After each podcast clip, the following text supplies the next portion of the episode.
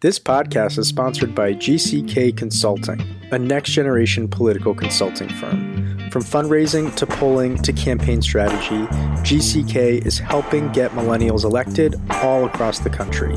To learn more about GCK and their services, just go to gckconsults.com. Again, that's gckconsults.com. All right, now to the podcast.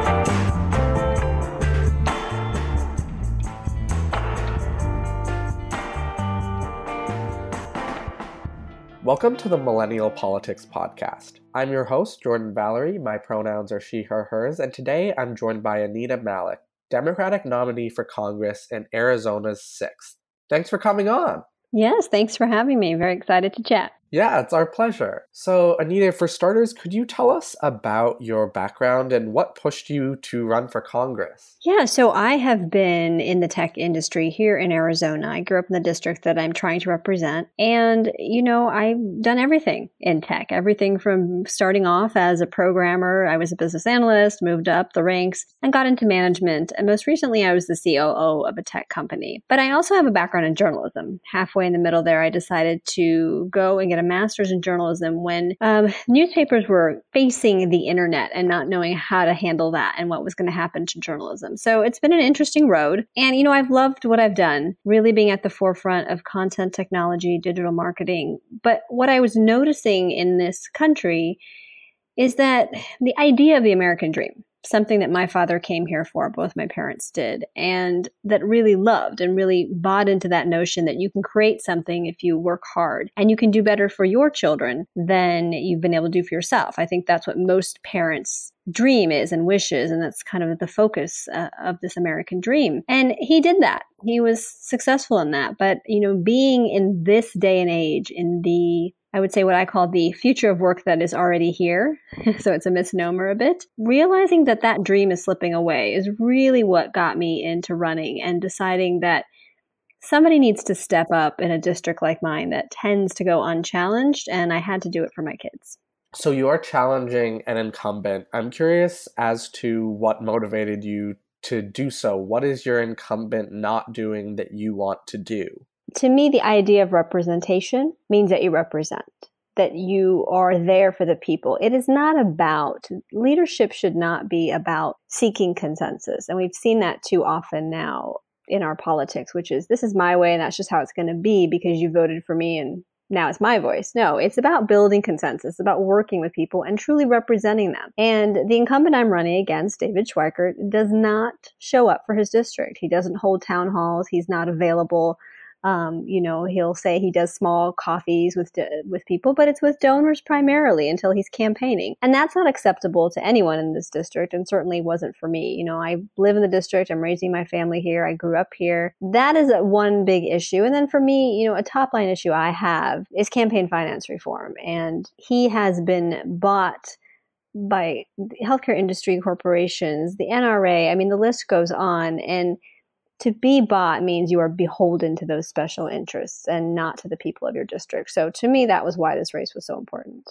And what are you doing to avoid corporate interests? Well, first and foremost, I'm not taking any corporate PAC money. I think that that is an easy line to draw to say that, you know, I don't need that money to to influence me, to be the fuel behind a win. It's a hard line to draw in the sense of this campaigns are very expensive. Um, and so there's a, a, mentality that, you know, you need the most money to win and the person that gets there is the one that will ultimately prevail. But I think that we're in a time now where the grassroots effort makes such a difference. And so I've been able to say no from day one. I reject corporate PAC money and, you know, have kept the messaging, the strategy, everything about this campaign very localized, not about DC, not about what's happening elsewhere, because I think that in a lot of ways that is where you can get caught up in a system of undue influence. And what issues do you consider most pertinent to your local community, and how would you hope to address them in the House? Yeah, so there are a couple issues here that I think are affecting across the country, but in, in our community. And one is education. Um, you know, we have a public school crisis here in Arizona, and to you know ensure you know federal funding for education is not uh, it's a state issue, and so that that's something I can't affect as, as much. But obviously, I can can champion our public schools at the federal level. And, you know, I'm a big proponent on early education, something I would like to work on, and really making sure that we have universal pre K. That's where it starts for our kids, and that's what's so important. And too many families are spending too much, up to 30% of their income, on some basically just daycare, not even some type of pre K program. And we need our students to be ready to thrive, and it starts at that young age.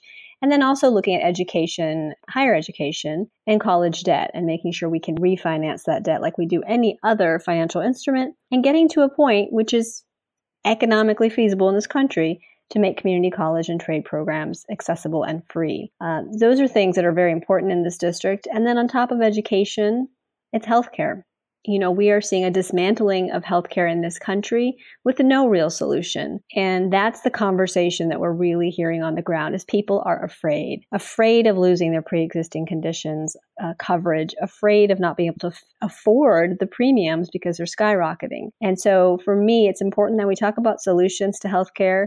We talk about not this constant bickering and divide, but we actually do something and bring progress back to healthcare. Could you tell us a little bit more about what healthcare system you believe in? Sure. I believe in a Medicare for all type system.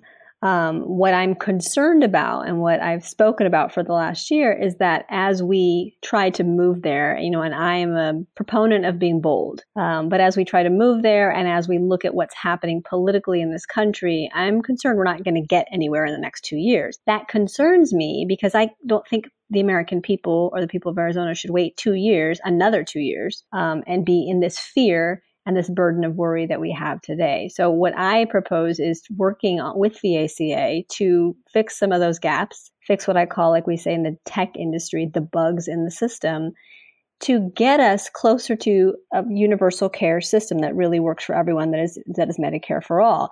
And I think you can do that. I think you can while we politically wait for the moment that we can achieve that, we can start to cover more people every day, reduce the costs. There's work to be done on that front. And so it's important to me that we start um, as soon as we can. And, and it's, it's scary to me that we've let our politics in this country go this far without covering more people.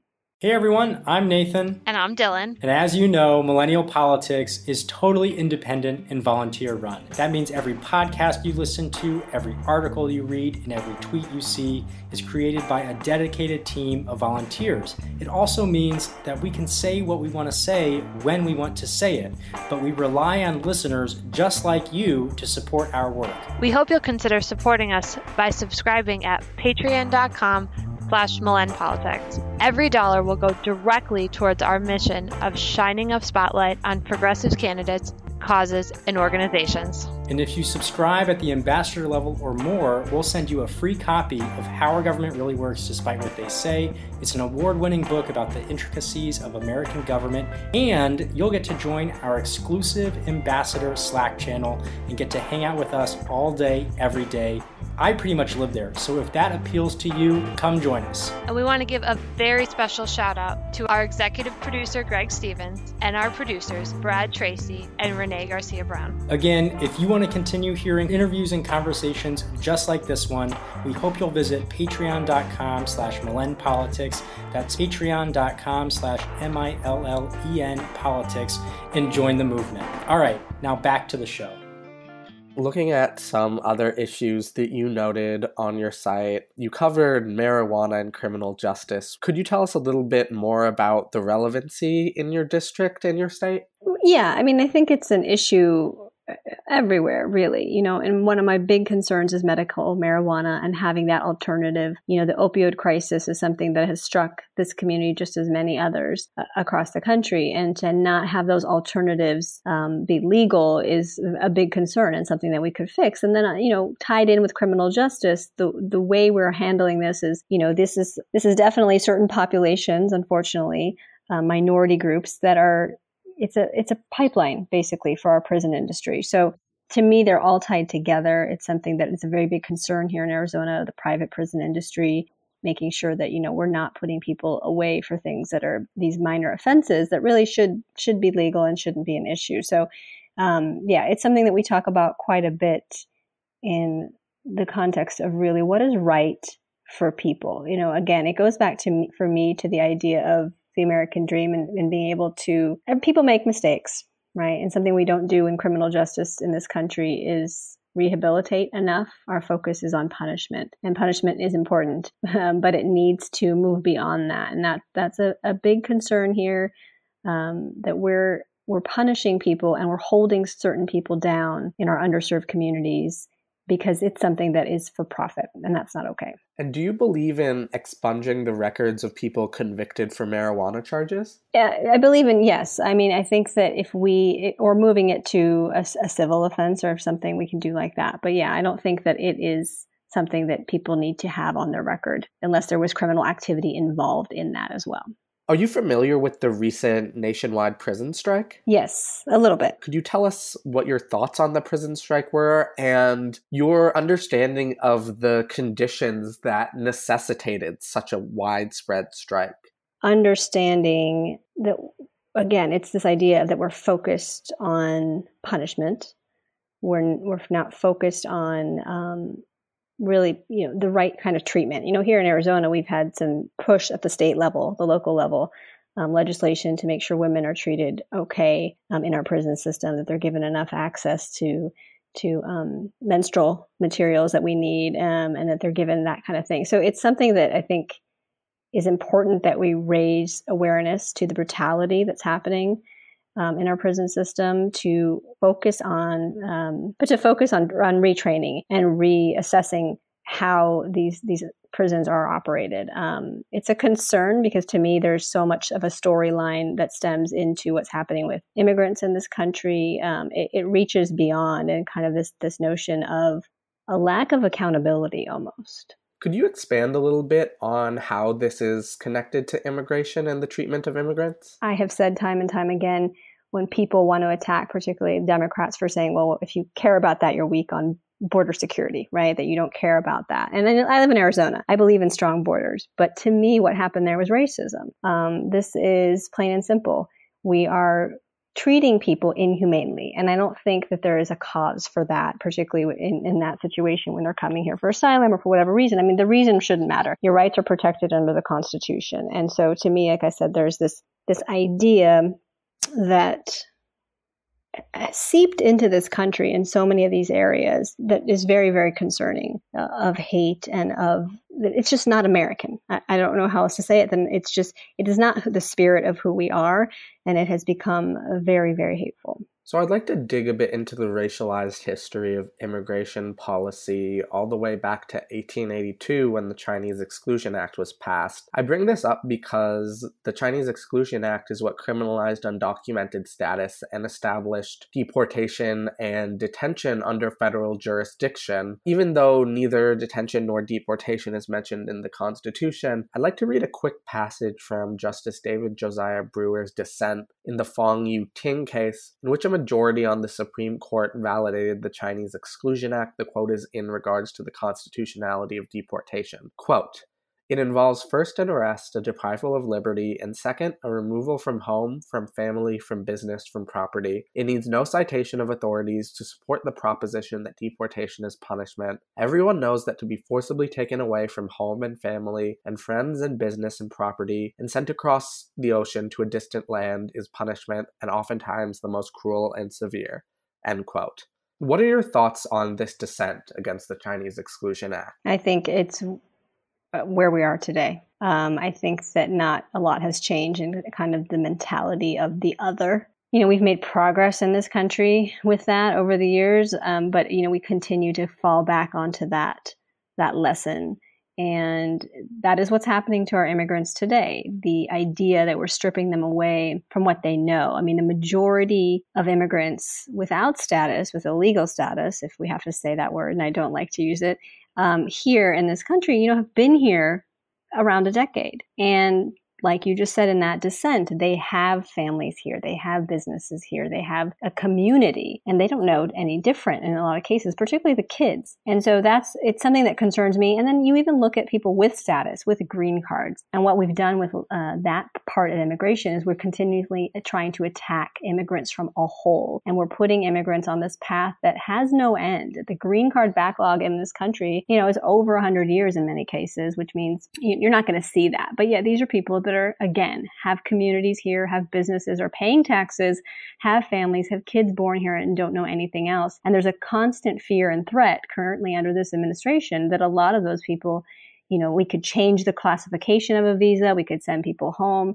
People are living in limbo and we're using this as a tool to punish to set examples. It's a it's a race issue and it's unfortunate. It's um a stronger word for unfortunate probably but i'm trying to be nice about it it is it's a it's a very scary time to be in but yeah we we still have a lot of learning to do from our history and what proposals do you have to rectify this racist history, to deal with this racist history and ensure that we bring an end to it? You know, I, it's not a one shot proposal and it can't be. This is part of this is as people who we are and that we have a nature to focus on differences rather than common ground. And so I think the best thing that we can do is vote in people that A, the first step would be vote in people that show a diverse America, that reflect a diverse America, um, that can have the conversation about what's happening and that can impact our policy for, across the board, you know, not just with immigration, but with everything, because this is seeping into every issue, um, which is the part of the reason I think that so many people are, are really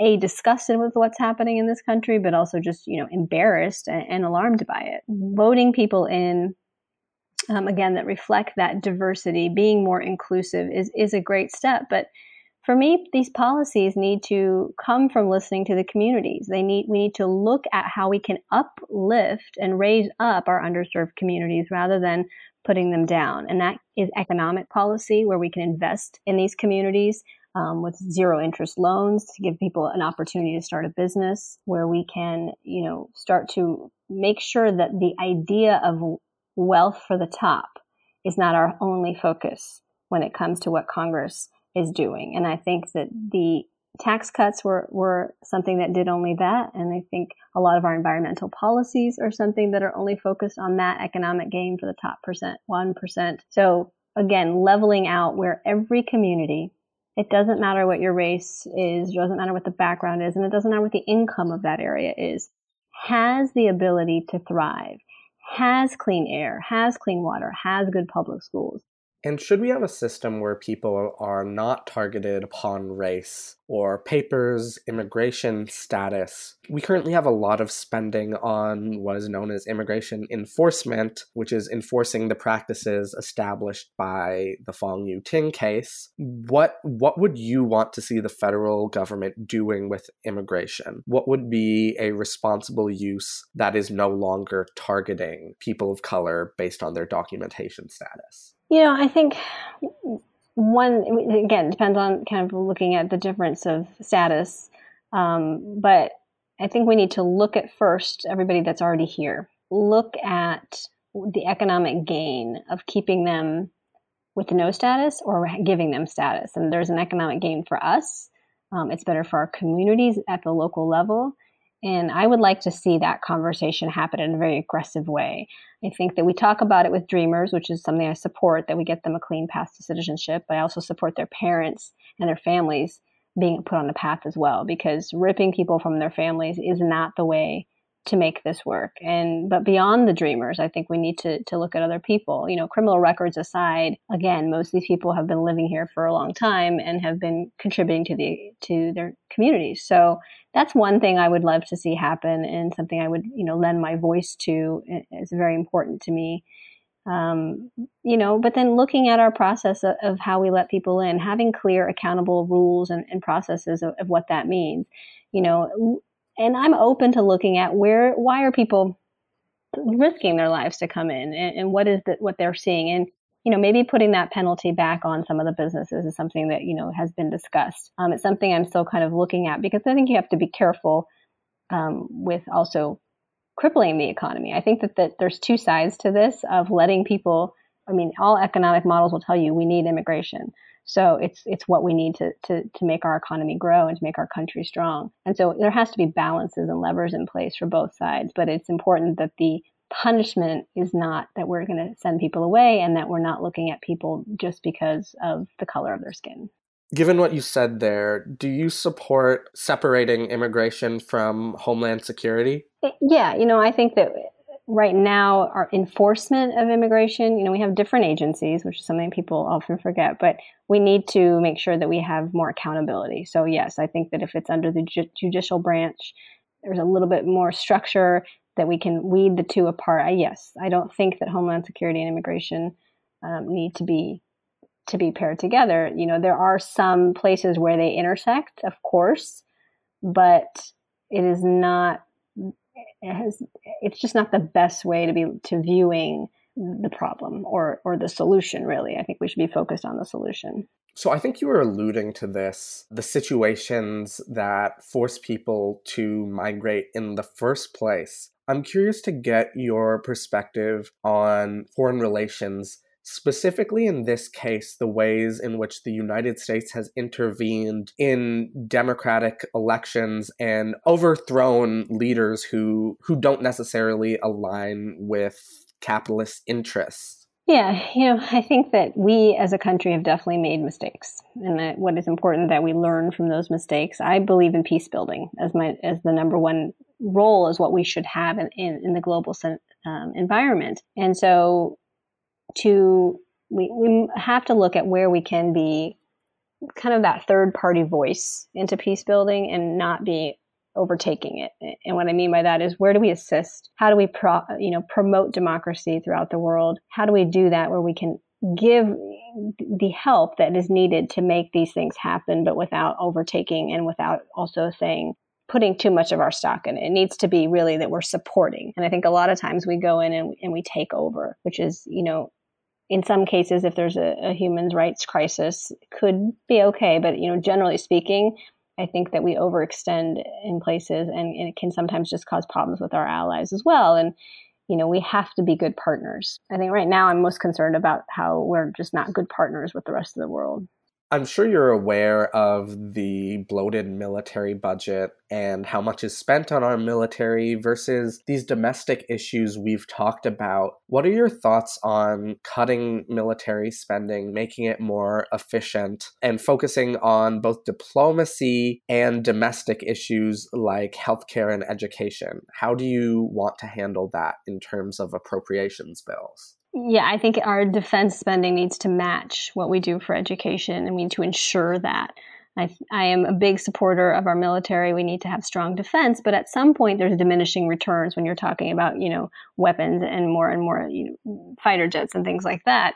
It, it, we have to look at where that money is really going. I think that's been the concern for a lot of people is is where is that money going and do we really need it? But meanwhile, you know, we, we can support the military with, again, making it strong, protecting those that have served, do more for our veterans. Look at cybersecurity. I mean, we're putting in so much money in physical defense, but what about that? And so I think that needs to be the money needs to be looked at, reallocated, making sure that we're really doing what's right um, for our security as a whole. You know, there's the argument that I make that, you know, part of our national security and security that we should look at is the environment. And so where's that money coming from too? So we need to to make sure that that um, we're matching those funds.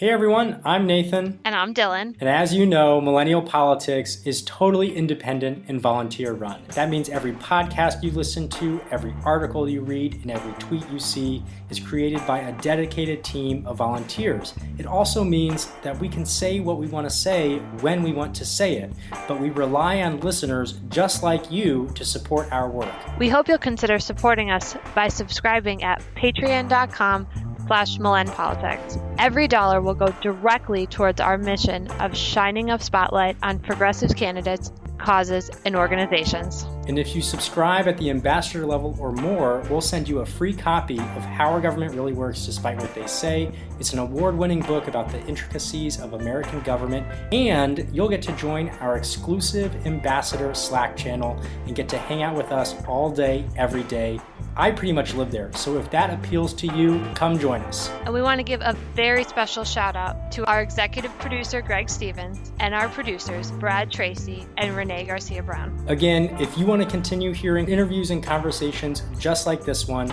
we hope you'll visit patreon.com slash Politics. That's patreon.com slash M-I-L-L-E-N politics and join the movement. All right, now back to the show. One of the biggest events, uh, if, if you can call it, in the past month has been the confirmation of Brett Kavanaugh to the Supreme Court. Can I get your thoughts on that? I think what most struck me, you know, we obviously looking at his history, his past votes, um, not something that I would see as very comforting for women's rights um, as we go forward. Not something that I would support if I were there and had that choice. Um, but what struck me probably the most during the hearings was really his um, the idea that this is the highest, you know, judicial position in the land, and that it shouldn't be a, a political position, right? It should have that neutrality, um, as all judges should. And to hear his comments, to see him be, you know, so easily agitated, to talk about Democrats, to have to make it a party line issue, that was concerning to me.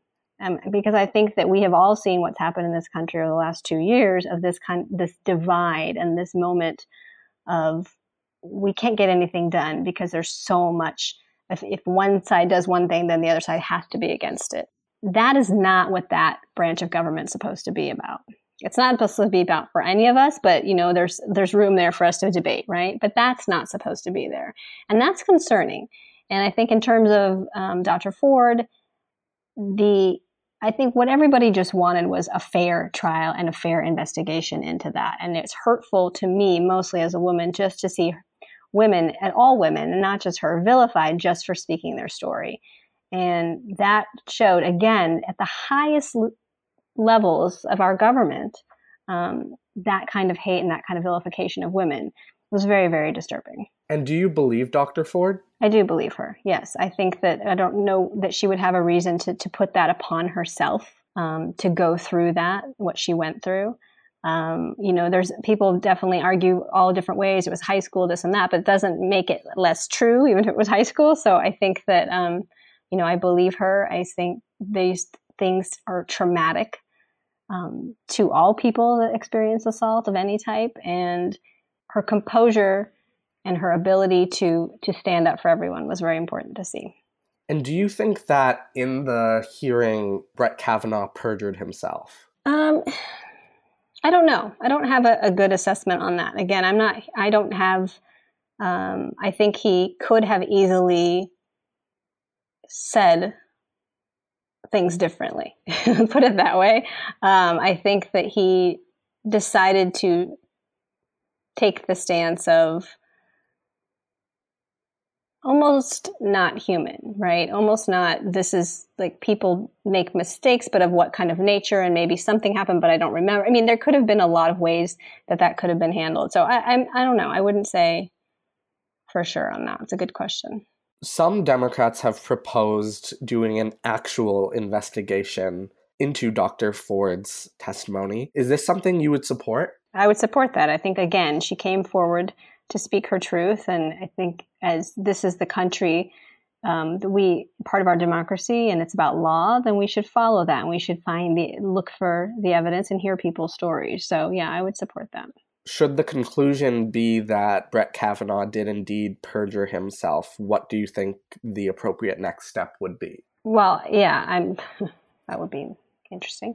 Um, I think then we need to look at, at, what we do with that with that position, with that seat. I mean, that can't be okay. You can't be again at the highest court of the land and have committed perjury. That's not okay. Um, we would have to to go through that process which I know is pretty much with our constitution a, a difficult one to do. So that's that's what the that's why I'm like, uh, what do we do? um, I don't know. I don't have that that background in that type of law of, of our government to, to know what the step would be. But you know, I think something would have to be done. And lastly, what can our listeners do to get involved in your campaign and where can they find you online? Yeah, so they can find the campaign at Anita for Arizona, F O R, Arizona.com. And, you know, getting involved really is the biggest thing we need right now with so close to the election is having helping us have that conversation. We can't reach everybody ourselves. And so People can make phone calls from anywhere in the country. Um, if you're here in Arizona, you can obviously come help us knock on doors. And you know, there's there's ways to spread the message. Social media, of course, is a big one. So even if you're, I know three people in in your district in Arizona, we'd love for you to spread that message. Okay, awesome. Well, thank you so much for coming on to the podcast today. We wish you the best of luck on the campaign and hope to have you on again after you win in November. Thank you so much, Jordan. Thanks. Yes, of course. Now, lastly, to our listeners, make sure to follow Millennial Politics on social media, subscribe to the podcast on iTunes, and tune into the Progressive Radio Network every week at 8 p.m. Eastern to hear our newest episodes. Thanks for listening.